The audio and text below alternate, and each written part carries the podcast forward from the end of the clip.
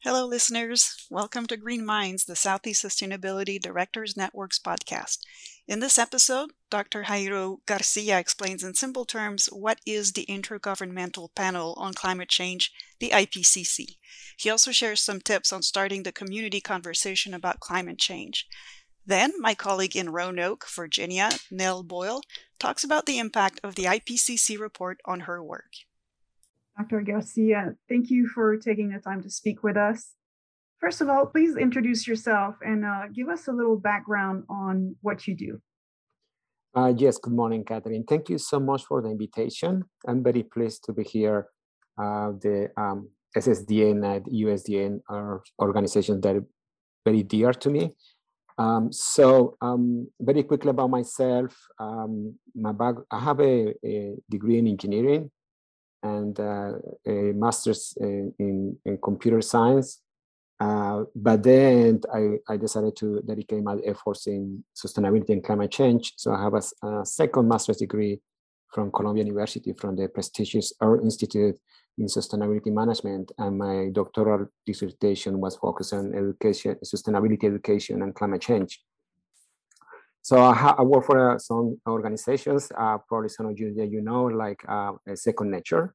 I was a Kresge Fellow in Second Nature, working with universities, trying to help them um, achieve carbon neutrality. You know, with their I was helping them with the greenhouse gas emissions and climate action plans, and that's how I ended up working for the city of Atlanta. So I worked for the city of Atlanta. I developed the first um, sustainability report, uh, citywide sustainability report uh, using international standards like a GRI, for some of you that know the Global Report Index, and, and doing greenhouse gas emissions, and obviously implemented the first climate action plan. Um, I, I was started back there when we were uh, doing a pilot of the, the global protocol for communities, the, the, the GPC protocol. So I was, you know, uh, playing around and using these, these standards in order to um, to do the greenhouse gas reports and the climate action plan. And then, um, so I, I was the director of climate policies with the city of Atlanta. And then um, I, uh, I developed the first climate action plan for the city. And it was the, one of the first ones in the Southeast of the United States. And then um, at that time, uh, the EPA under the Obama administration, they gave me an award because all the effort that we're putting here in the city of Atlanta. And then after that, um, after we switched the major, I ended up uh, working for, um, I'm teaching classes at Georgia Tech right now in sustainable, uh, sustainable urban development and sustainable land use planning and climate policies. And I also teach classes with John Hopkins University online in climate policies analysis. So that is about me. That is actually um, very impressive. Wow. Thank you. Let's let's jump right into the the meat of our topic today. Um, could you explain to us what is the IPCC? Um, thank you so much because this is the IPCC is um, a, a, lot of people had, don't have under, very understanding of what the IPCC and why we should be uh, very concerned about what the IPCC is telling us about climate change. So the IPCC stands for the Intergovernmental Panel on Climate Change. And that organization was created back in 1988. 1988, um, I was just graduating from high school at that time. It was a long, long time ago. 19, 1988, and it was created by the United Nations Environment Program, the UNEP, and the World Meteorological Organization. So the idea of the creating this organ, the IPCC, um, was to provide policymakers with scientific assessments of the current issues of climate change. Everything that is acknowledged in the scientific community the idea of the IPCC was to take those acknowledged and make it available to policymakers. Um, the IPCC does not do any research on climate change. What they do is to get the research that have done from prestigious journals, from prestigious organizations, take that those those assessments, those reports, those uh, research, and prepare a document that they present to policymakers. So um, the IPCC, the contributions to the IPCC is done by thousands of scientists all over the world. There, there are, you know, some people think, oh, the IPCC is uh, some dudes they are in, in Geneva sitting, you know, alarming people. No, that is not the, the, the truth. The truth is that the IPCC Uh, the contributions to the IPCC are done by thousands of scientists all over the world that are doing research in the status of a planet. And then they collect that information. And then with that information, they prepare a report that they submit to policymakers. Um, so um, volunteers from these volunteers uh, um, assess thousands of scientific papers, publications each year to provide a very comprehensive um, uh, document and summary about what we know uh, or what is happening with climate change, what are the drivers, what are the impacts, what are the risks, um, uh, how we can adapt to uh, to mitigate the, the impacts of climate change. Um, and then because it's about scientists, the scientists are very, very conservative in their approach. They so when the IPCC telling us that we are in trouble, is because not only is it, it, when they say that we are in trouble, that is a conservative conservative assessment. Think about this. When they say that we are in trouble, it's conservative assessment of thousands of scientists all over the world. Um, one of the things that I want to um, mention specifically during the time of the pandemic is we are in the trouble with the pandemics because we have not listened to the scientific community. Uh, there are plenty of documents from scientists telling us that a pandemic was coming, uh, specifically because the, the, uh, the uh, issues like deforestation and direct contact with the, the natural environment, those barriers that are natural, we are eliminating those barriers. So we are we are letting those um, viruses that are containing in those specific areas, specifically the animal kingdom, to be transmitted to the humans. And for for for years, I, I, decades, the scientific community is telling us about it, and practically we ignored it. And, and that's exactly what is happening with climate change. So the IPCC is just collecting all those data that thousands of scientists all over the world are telling us. And um, so far we have ignored it. So again, the IPCC was created in, in 1988. And since then they are preparing reports. So um, the big report that the IPCC uh, created is called the, uh, the assessment report or AR, assessment reports and they are very comprehensive, comprehensive analysis of, of what is going on. So far, there have been, since 1988, has been six assessment reports. The last one was done in 2013, and 10 years, almost 10 years later, you know, 2021, 22, uh, it's almost 22, um, we had the, the number six assessment report, and that is the most comprehensive study. But the IPCC also uh, elaborated special reports. Uh, so like for instance, in 2018, the IPCC created a special report about the, the oceans and the cryosphere, which basically are the, the ice caps and uh, all those kind of things that have been affected by climate change. They also have a report about land, how climate change is affecting the land. They have a special report about the, uh, the, um, uh, the, the other studies. They have one that is very dear to us that is done after the Paris Agreement as you you remember during the Paris Agreement, uh, the policymakers were talking about set, uh, the increase of temperature to two Celsius, but but they didn't have any scientific foundation to say that. So somebody said, "Wait a second, while we are talking about two Celsius, why we don't ask the scientific community to tell us what should be the the threshold of increasing temperature of the planet?" So the Paris Agreement contact the IPCC, and the IPCC created this special report in 2016 that is called the global warming 1.5 Celsius, in which is telling us that 1.5 Celsius, the increase of temperature of 1.5 Celsius is very daring for the planet. Um, and then we cannot go to two Celsius. Two Celsius will be totally devastating for, for, for humanity and for ecosystems in the planet. Um, so I don't want to um, um go beyond that. I just want to say that uh, that the IPCC is an uh, international organization that works with thousands of scientists. The latest report was prepared for more than 234 scientists for 66 from 66 countries, and then they are telling us that that uh, the um, this uh, when they say highly probability is basically they are unanimously saying humans are causing um, the, the, the global or, or, the warming of the planet. Humans' activities specifically greenhouse gas emissions, are causing uh, the increase in temperature in the planet. They, uh, they, um, because they can measure that the CO2 concentrations has been the, the, um, the highest in the at least two million years. in two million years, we haven't had the amount of concentrations of carbon, but we know where the carbon are coming. You know, I calculate greenhouse gas emissions, and I can explain very quickly how we do that. By the way, I used to do that with the uh, USDN. I was helping uh, people to prepare uh, small towns, prepare greenhouse gas emissions, because that's the way that we can measure how dangerous we are and, and what the impact that we are doing in the environment. So in the latest report, the IPCC AR number six, the IPCC is telling us that the planet is warming, that we are right now um, in, in, a very dirty situation. Um, they are telling us that that climate climate is changing, and we see every day. Uh, it's something that is not it's not going to happen in the future. It's happening right now. Uh, the consequences are there. We know the fires in the west. We know the floods in the east. You know the floods in Europe, the floods in um, in um, in the in the Southeast Asia, everywhere uh, the increase of typhoons, the increase of hurricanes.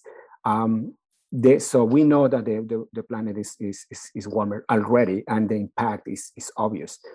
What it's telling us in this report is that if we don't control the greenhouse gases, this what we are experiencing right now is absolutely nothing that what is coming. Um, for something that in scientific community we call the um, the uh, the feedback positive feedback, which is nothing positive.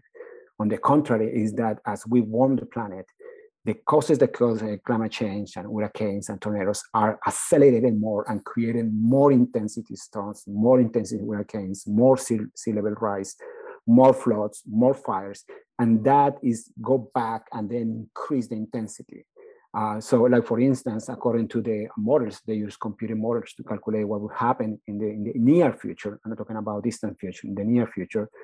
Um, they are talking about that events that used to happen every every 100 years, now it's going to happen every five years, um, which is totally devastating. As something that you know uh, two generations used to happen right now, we are going to experience in, in our lifetime several times um, in, in our lifetime. So it's very daring and then it's, it's a call. What the, the scientific community is telling us that we can control this, at least make it stable. We can control this. And the solution is so simple, but at the same time, so complicated. The solution is we have to stop burning fossil fuels. Pure, it's, it's simple like that. But as you can see, all the opposition, all the um, the, uh, the denial, all the um, obstacles that they're trying to to uh, to people put uh, just because they are afraid of change when uh, the scientific community is telling us that we need to change. I don't know if I'm describing right what the IPCC is doing, but I hope that it helps to everybody. Oh yes, this is fantastic. Thank you for breaking it down uh, into simple terms because it's it's a little intimidating when you go to the website and we start reading the report um, it's it's not as clear as you explained it. So I, I definitely appreciate that. Thank you. Um, so it, it feels like, um, well, we have been saying the same thing or almost since 1988, building up the case for climate change and, and the need for action. Um, in your mind, what, what is the role of local government? How can we make use of these conclusions? So um, th- this is a good question. This is what is happening. We know that the scientific community, scientific community, I work with scientists, you know, um, I love to read the papers, but scientists, um, you know, when I was at school, is the the more complicated the term, the more successful I can be. So they complicated things because they are training to do that, and they want to basically uh, uh, impress their colleagues.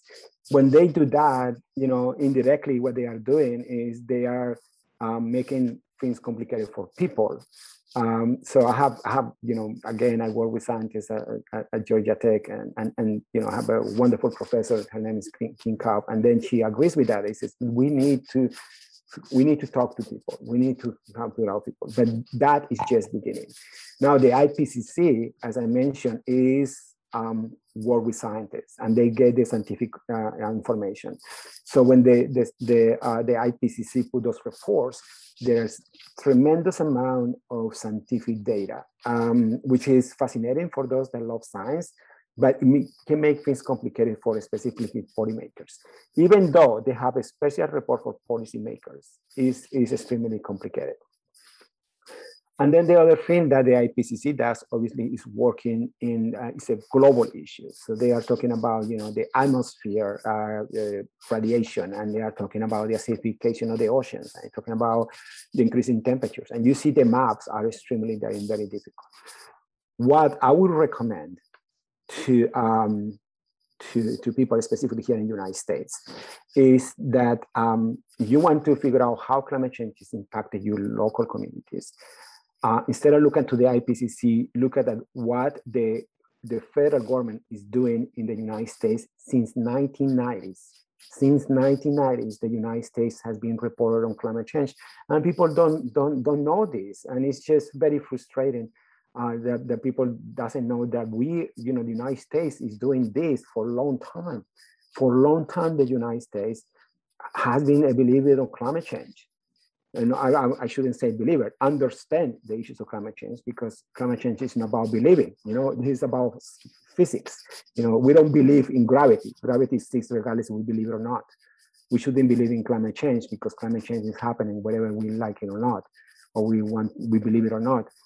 Uh, so, so in 1990, under a Republican president, get this, under Republican president, it was Senior Bush, who created these commissions that was called the Global Change Research Act. This was enacted by the Republican president, Global Change uh, Research Act of 1990, and then mandates mandates this organization that is called the U.S. Global Change Research Program. I'm going to be talking about this, this organization. It's called the U.S. Global Change Research Program to prepare a report and submit it to Congress and to the President of the United States every four years.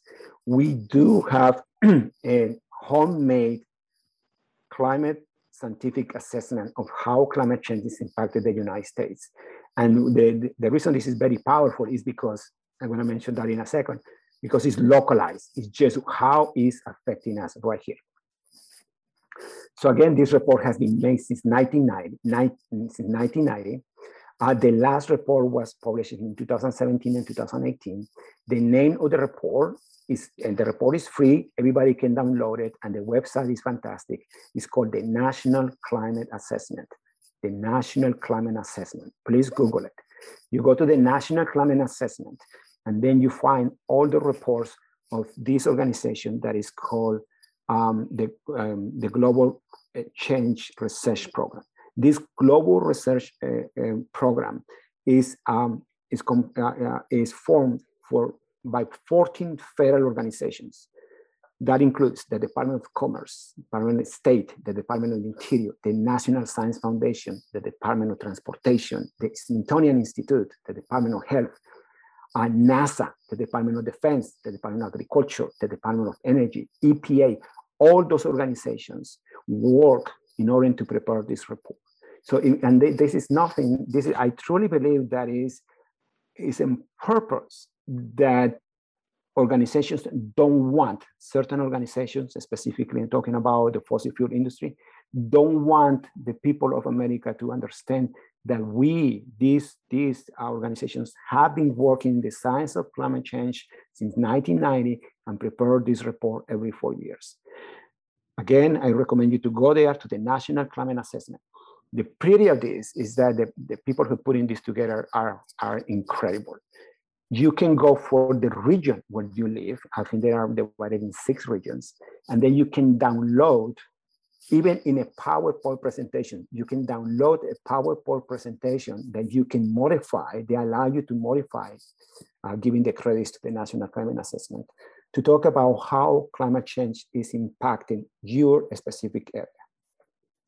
So many information um, is in those reports, uh, including uh, you know how we are impacting the scientific data. But they have two volumes. one is about the scientific data. The other one is about how it's impacting the, the United States. Um, and then it tells us about how the temperatures in, in certain regions are increasing. For instance, I live in, in, um, in the Southeast, so I download the presentation from the Southeast and then it's telling me how the temperatures are going to increase by 2050, how the temperatures are increased by 2070, how the temperatures are going to increase by 2100, how the nights, is, this is very important because we care about during the day temperatures, But the night temperatures are extremely important, specifically for agriculture. How the nights, um, the temperature and the nights are increasing, how the amount of mosquitoes are, are displacing in the region, um, the amount of, you know, you live in coastal area, the tides, how they are increasing the sea level rise in the region, uh, the projections, how high the, the, the, civil, uh, the sea level rise is going to increase. Many organizations collaborate in this report, including, you know, the NOAA, the National Oceanographic Administration, um, and then by, again, this goes by regions is extremely powerful. So my recommendation for your local communities, go to the National Climate Assessment, download the region where you live and see with your own eyes how climate change is impacting you. Based on those scientific data, they can you determine what are the actions that you can uh, you can implement in your respective um, location. That's a very important and uh, great resource all of this climate change challenge can be difficult to tackle for for small cities. So what would be if even if you only have one uh, recommendation for for the sustainability managers the the planners or the city managers of small municipalities that have not started talking about climate change what do you think should be the starting point so that's that's a great question. So we are we are um, you know people say we are in the same boat. One of my friends says no, we are in different boats but in the same storm. So we are having the same storm, and climate change is going to affect us all. They, if, if climate change haven't affected yet, which I don't believe it's affecting us all right now, it's going to affect you sooner or later. It's going to affect us all. So we we all have to work on this. We all have to work on this. This is a, a, a human crisis because we only have one house is this is called planet Earth. That's that's all. We cannot go anywhere else. And and then we is basically melting, you know, going between our fingers, you know, being destroyed in front of our eyes. You know, we see the fires, we see the storms, we see uh, we see how people are being impacted. You know, um, how is our economy is being impacted. When when people said, "Oh no, it's just too expensive to move to renewables," imagine how expensive it is not to move to renewables you know when you don't have a land to to to to, to work. Uh, we have seen towns totally destroyed. There is a small town in north carolina that is not there anymore. It's been impacted twice in the last uh, the last six years twice by the hurricanes and the city is completely destroyed. Um, is, is eradicated from the map. But we don't hear those news. Um, and it's a shame that you know the newspapers don't give the importance of climate change but that is happening so the, we are all in the in, in the same storm. So we it requires all of us to work on this. Um, so the first thing that I recommend is first of all, just get all together, um, call uh, people that are that are environmental organizations that are very involved on this, including social organizations, because climate change is impacting mostly the poor communities of color just getting in, in, a table together. You know, the Sierra Club, the uh, the um, um, uh, organizations of color, uh, organizations of uh, any kind of organization that is being affected uh, in one way or the other, or is working environmental issues, the Audubon Society, the um, all these organizations, getting together and start these conversations, start how, what we can do, and then start to listen to the people how we can do. There are many things that they can offer to do. Uh, so the first thing is to be a facilitator. That's what I did with the city of Atlanta. The first thing that I did was to just get all these organizations together in a conference. I, I fed them, uh, you know, some juice and some uh, some donuts, and then we talk about this. We talk about this, this, and then and then we learn. We met, we met each other. We know that we we have a common cause, and the common cause is climate change. We need to address climate change.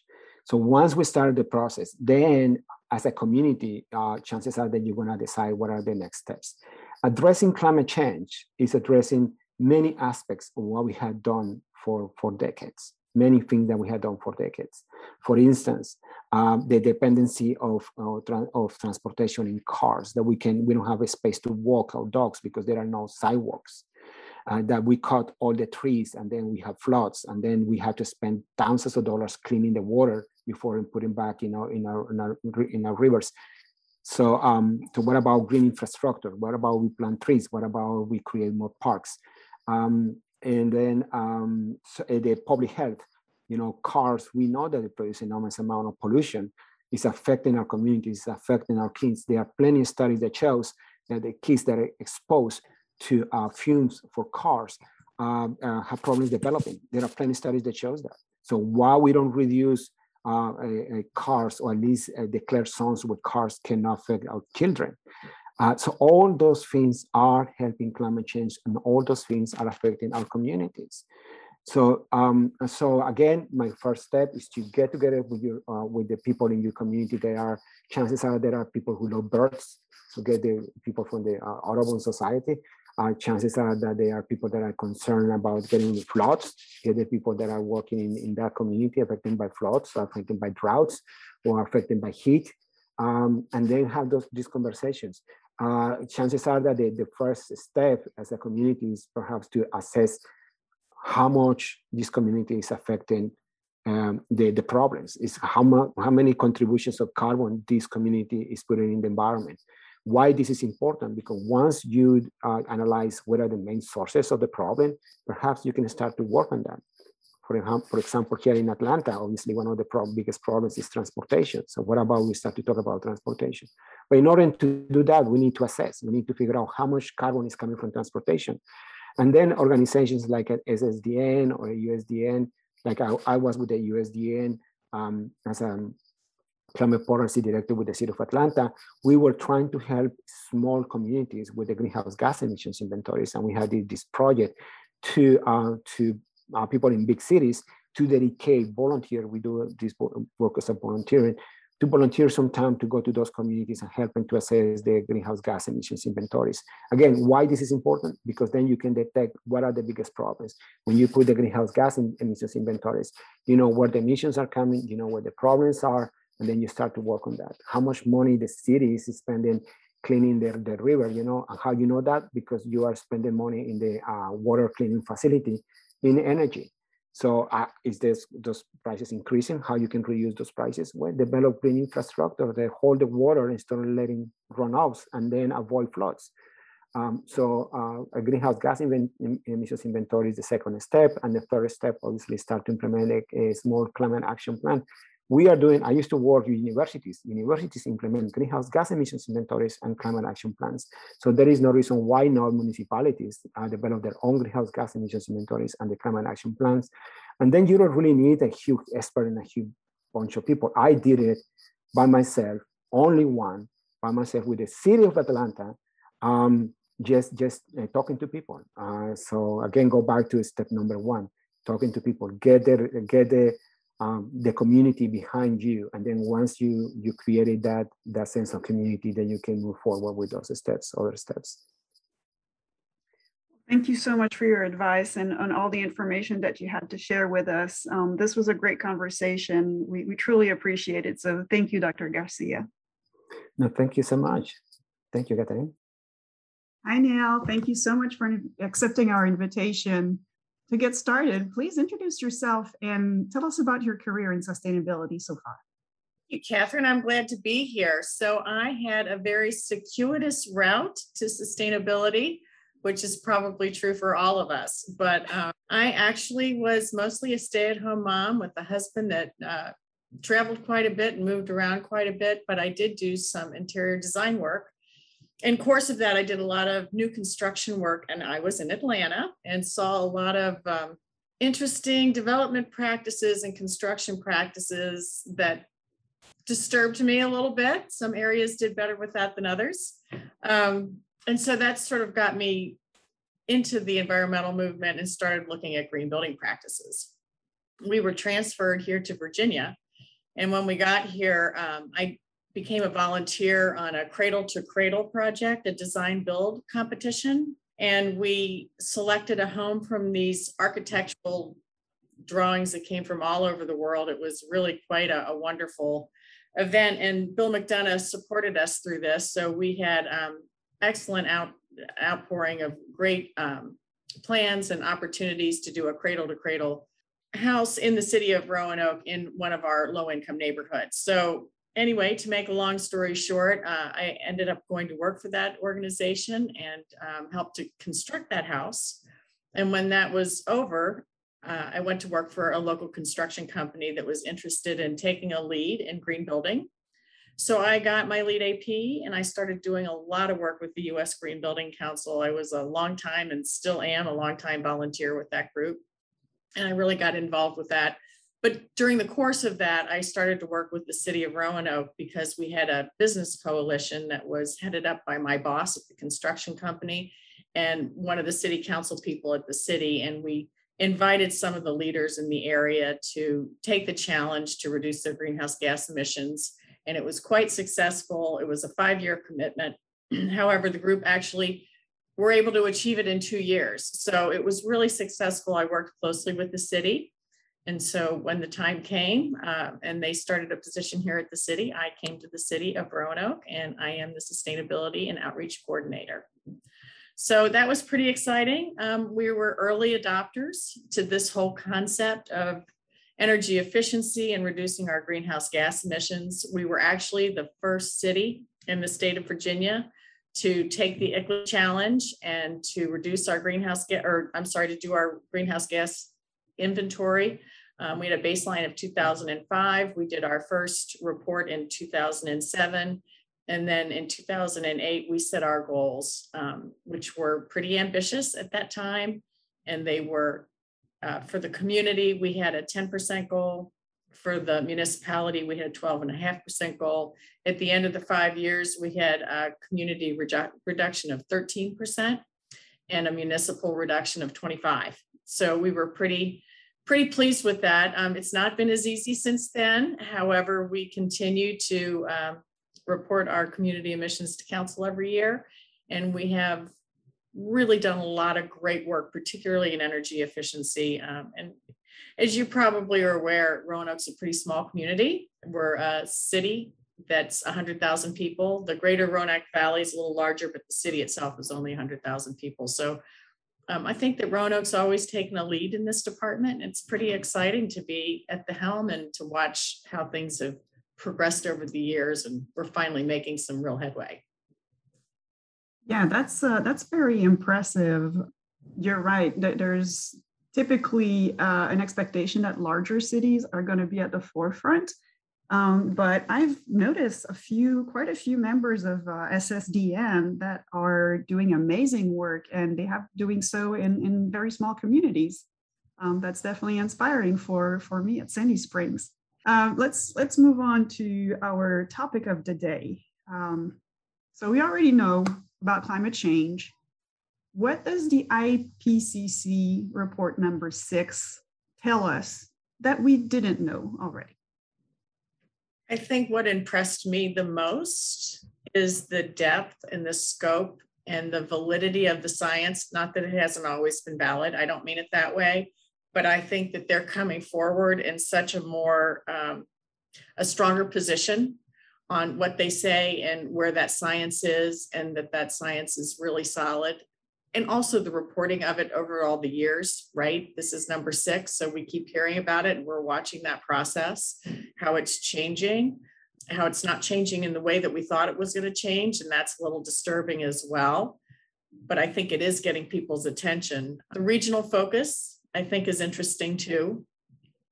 You know, I think we talked a little bit about this earlier that the Southeast doesn't really look like we're going to get some of the hardest hits. But, you know, as we all know, this country is a system. And so, you know, if your neighboring state is having trouble with droughts or fires or, you know, hurricanes or whatever it might be, or, you know, sea level rise, it can be any of those things. I know for us in Roanoke, we have the Virginia coastal region, and that Virginia coastal region is very much at risk. So they tend to get a lot of the focus, but you know we've done a lot of work here in Virginia to say that doesn't it's not doesn't stop there, because what happens when those people leave that community, and you know you get these climate migration of people looking for new places to go that are safer.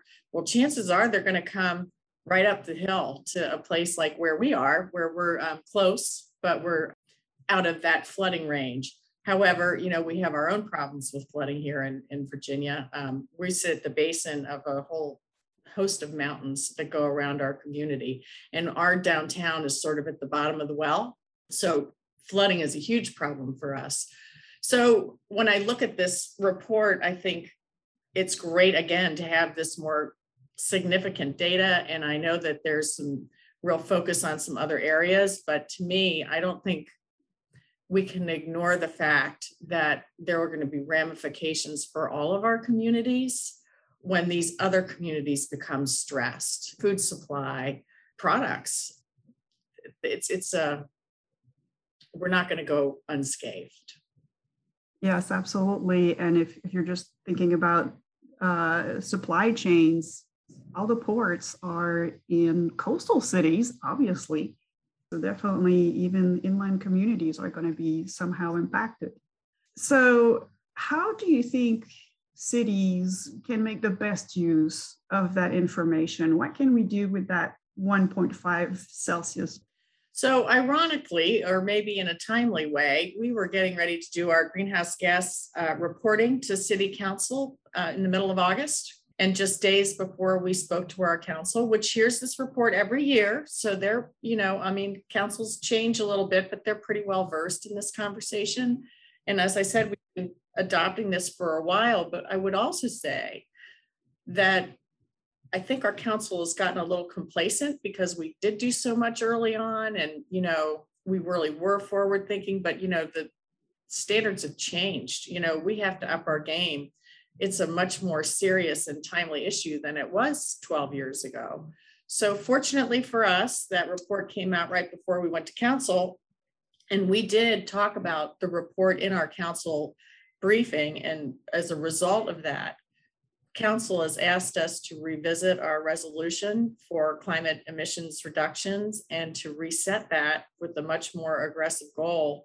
And I think it really made an impression on them that we're doing good work, but we we need to really put this up to a different level. So I've just been given the charge to completely rework our climate action plan and to bring another level of science to it with some software for planning and I'm getting some support I haven't had in the past. So I think um, the awareness that that one report really brought to the table at the right time for me, of course, it was very profound. And I think it really changed and shifted the way that council views our work and the, the importance and the urgency that we really need to, to step this up and we need to step it up now. So I'm hoping that, you know, we aren't the only community that's looking at it from this perspective, that this is some pretty serious science and what we thought was true isn't true. It's it's more aggressive than we thought. And we really have the power to do something that can make a difference. You know, Catherine, just as a little sideline, I tell everybody about this, but you may be aware of it.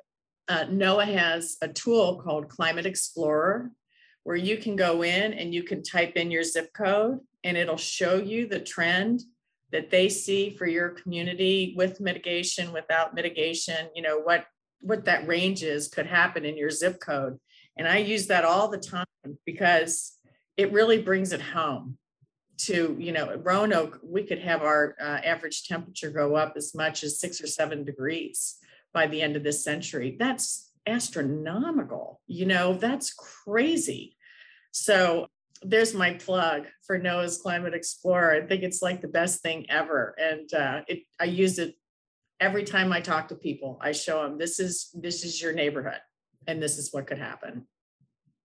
Well, thank you for sharing that resource. Not everybody has access to a lot of local data. I actually mm-hmm. have found that it's pretty hard to find, you know, regional trends are, are great, but like you were saying, it doesn't bring the story home as much as, as it could.